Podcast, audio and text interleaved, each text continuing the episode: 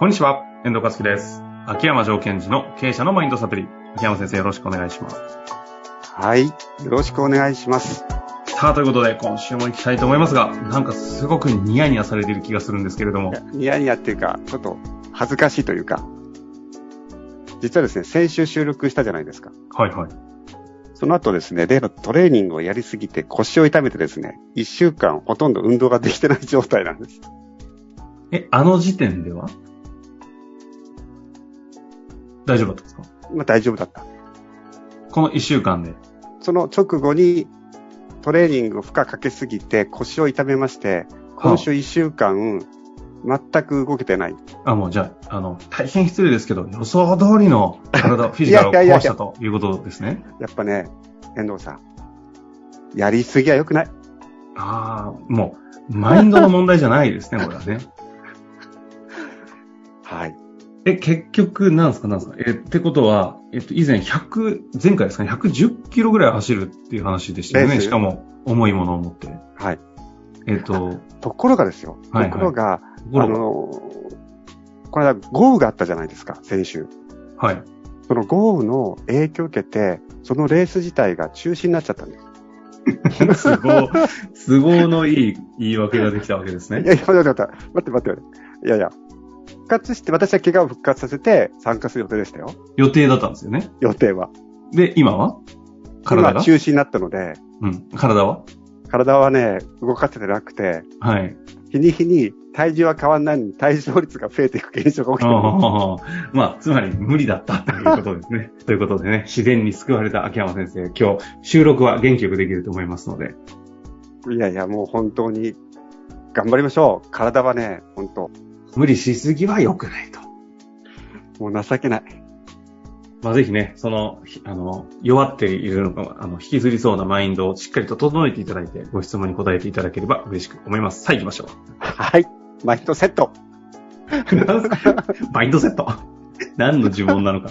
さあさあ、ということでね、今日の行きたいと思うんですが、今日はですね、経営者の方からご質問いただいておりますので、早速ご紹介させてください。はい。えー現場で活躍していた社員を人材開発部門の責任者に抜擢しました。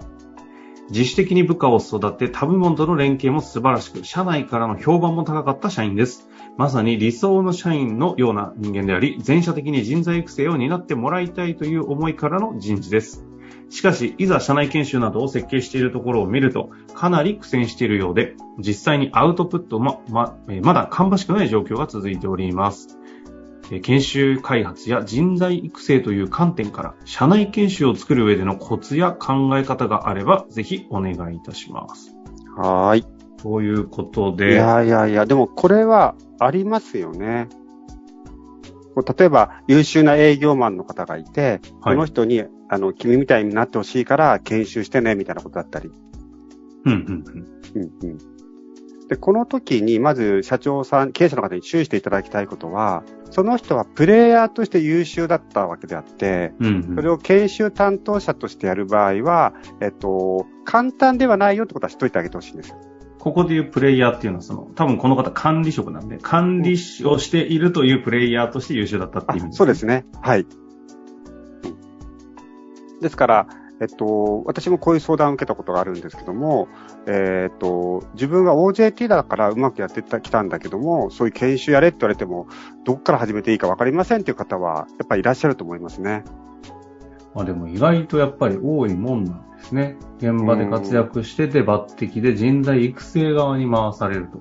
うんうんうん。何よりも本人のたちって、結構やっぱりその人事って嬉しいものなんですかって、秋山先生に聞いてもわかんないですよね。どう、どうなんだろうんなんかやっぱり、タイプによって違うんじゃないですかね。そういうことを人に伝えたいっていうタイプの方もいれば、自分の部下にだから直接だからう。、そうそうそ一人一人と育ててあげたいっていう人であってみたいな。う。その辺は分かれそうですが、まあこの方ね、そういう意味で言うと、うんそこはちょっと分かりませんけども、その人事をあの移動させたという状況の中において、まあこの方にどうアドバイスしていけばいいのかっていうところなんですかね。あ、そうだと思います。で、この社長さんが、その、社長さんですよね。きっとね、部下の方に対してどういうことを言ってあげればいいかってことですよね。はい。で、ここで一番重要なことは、えっと、まず、その抜擢した方に対して、えー、君がどういうことをやってきたのかっていうことをちゃんと、えー、言語化してほしいっていうふうにお願いするといいと思います。どうやって人を育ててきたのかを言語化する。はい。で、それは、えっと、簡単なことではないと思うんだけども、一つずつ言語化してくださいという。多分それがコンテンツのベースになってくると思うんですよね。あ、その方が社内で育てたやり方をそうですよね、うん、言葉にしていくと。はい。その時は無意識だったことも含めて、ちゃんとそこをじっくり考えてみて、みたいな。そこからスタートする、してくださいということをまず言ってほしい。うん、うん、うん。で、もう一つ一番重要なことがありまして、こういう場合って、ゴール設定が曖昧になっちゃうんですよ。ほうほうほう。例えば、この経営者の方が、えー、この人材抜擢した人に対してね、どういう社員を育てたいか、なってもらいたいかっていうのは言えるんですよ。はい。例えばどうでしょうね。こう、主体性を持ってほしいとかね。あるじゃないですか。うんうんうん、あとはチャレンジ精神を持ってほしいとか。うんうんうん、君みたいにチャレンジ精神を持っていく部下、社員にしてくれ、みたいな。うんうんうん、でそこまではいいんですが、実はこの、こうなってほしいという理想の社員像に対して、ゴール設定をしてあげないとなかなか研修って成立しづらいんですね。例えば、そのさっき言った、じゃあ、主体、もっと主体性を持つ社員に育成みたいな考えたときに、うん。社員の方たちが、例えば半年だったら半年で、こういうパフォーマンスを見せてくれたらば、主体性が持ってたね、アップしたねってことにしようというゴール設定をしない限り、なかなか研修プログラムで作りづらいんですよ。はいはいはい、なるほど。そこの部分を、えっと、そのオーダーを出す側の人が明確に伝えてあげるってことはすごい重要になってくると思います。これあの、研修開発をする上でのゴール設定というのは、なんか少しイメージできる範囲での具体的にどういうことですかね？例えば、じゃあ、まず私がそのオーダーを出す側とすると、さっき言ったように、社員に主体性を持ってもらいたいなと、その検証してもらいたいなと思ったときに、まず自分が社員が主体性じゃないと感じるのはどんな時かってことを書き出すわけですああ、逆をですね。うん。例えば、こういう時にこういう返事をしたとか、うんうん、こういう時にこういう態度を見られたと。うんうんうん、だから僕は主体性がないと認識をしてるわけですよね。うんうん、じゃあ、そのパフォーマンス、相手のパフォーマンス、動きからそう認識してるので、相手のパフォーマンスがどう変わったら、動きがどう変わったら、言動がどう変わったら主体性があるように見えると。はい、はい。いううな方を、まあ、社長というか上司の方が言うか、その、お願いをした部下の方と相談しながら、じゃあ、編集終わったら、こういうパフォーマンスが見えたら、主体性がアップしたってことにしようぜ、みたいなことをすり合わせていくってことがすごい重要になってくるんです。だここって簡単ではないですよね。ただ、そのすり合わせがすごい重要ですね。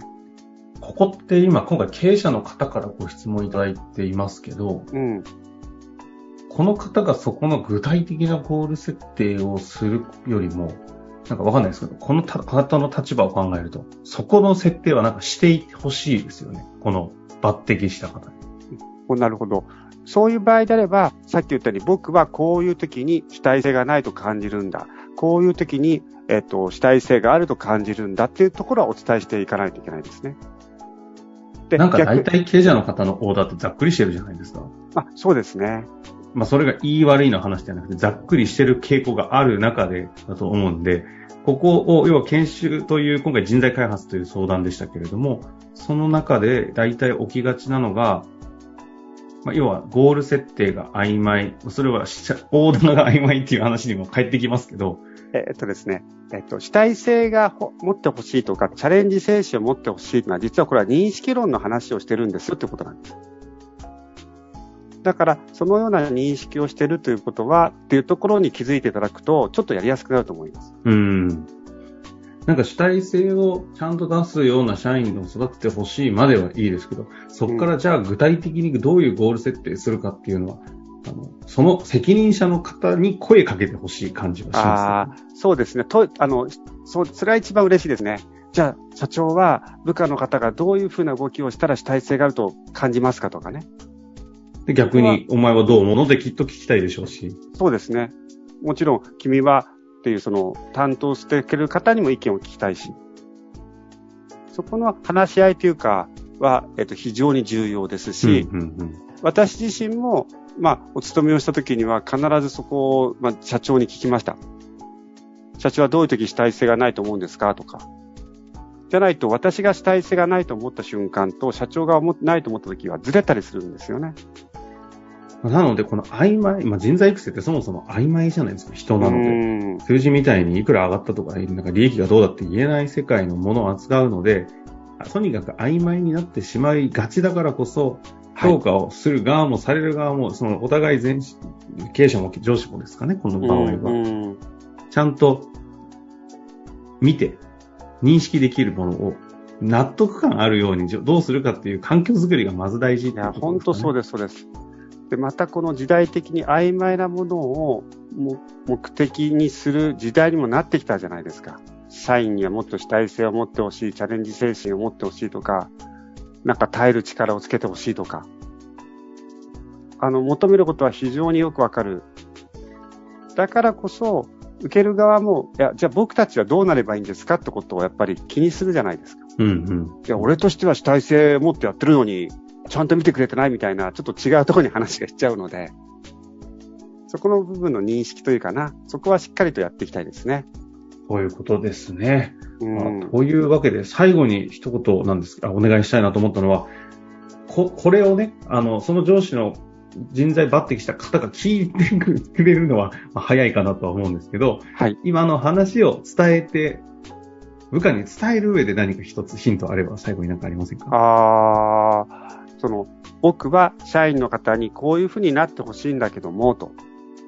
その時に、えっ、ー、と、研修ではぜひゴール設定も君に考えてもらいたいんだって正直に言っていいと思うんですよ。うんうん、でそこに対して僕に聞きたいことがあったら、あの、質問をして、してもいいよじゃなくて、ぜひ質問してねと。俺もなんかちょっと曖昧になっちゃってるんだってことを言ってもいいんですよ。そもそも曖昧なことを扱ってるので。そこはお互い正直になった方が、よりいいものが作れると私は思います。なるほど。ありがとうございます。まあ、ということでね、人材研修系のものはね、秋山先生してきた、してきたからこそ、大体盲点がゴール設定なんだぞということだったのかなというふうに思いますので、はい、改めて人の育成に関わっている方々、目標設定、ゴール設定、どうなっているか、ぜひ見ていただけたら嬉しく思います。ということで、今日は終わりたいと思います。ありがとうございました。はい、ありがとうございました。本日の番組はいかがでしたか？番組では秋山城賢治への質問を受け付けております。ウェブ検索で秋山城と入力し、検索結果に出てくるオフィシャルウェブサイトにアクセス。その中のポッドキャストのバナーから質問フォームにご入力ください。また、オフィシャルウェブサイトでは無料メルマガも配信中です。ぜひ遊びに来てくださいね。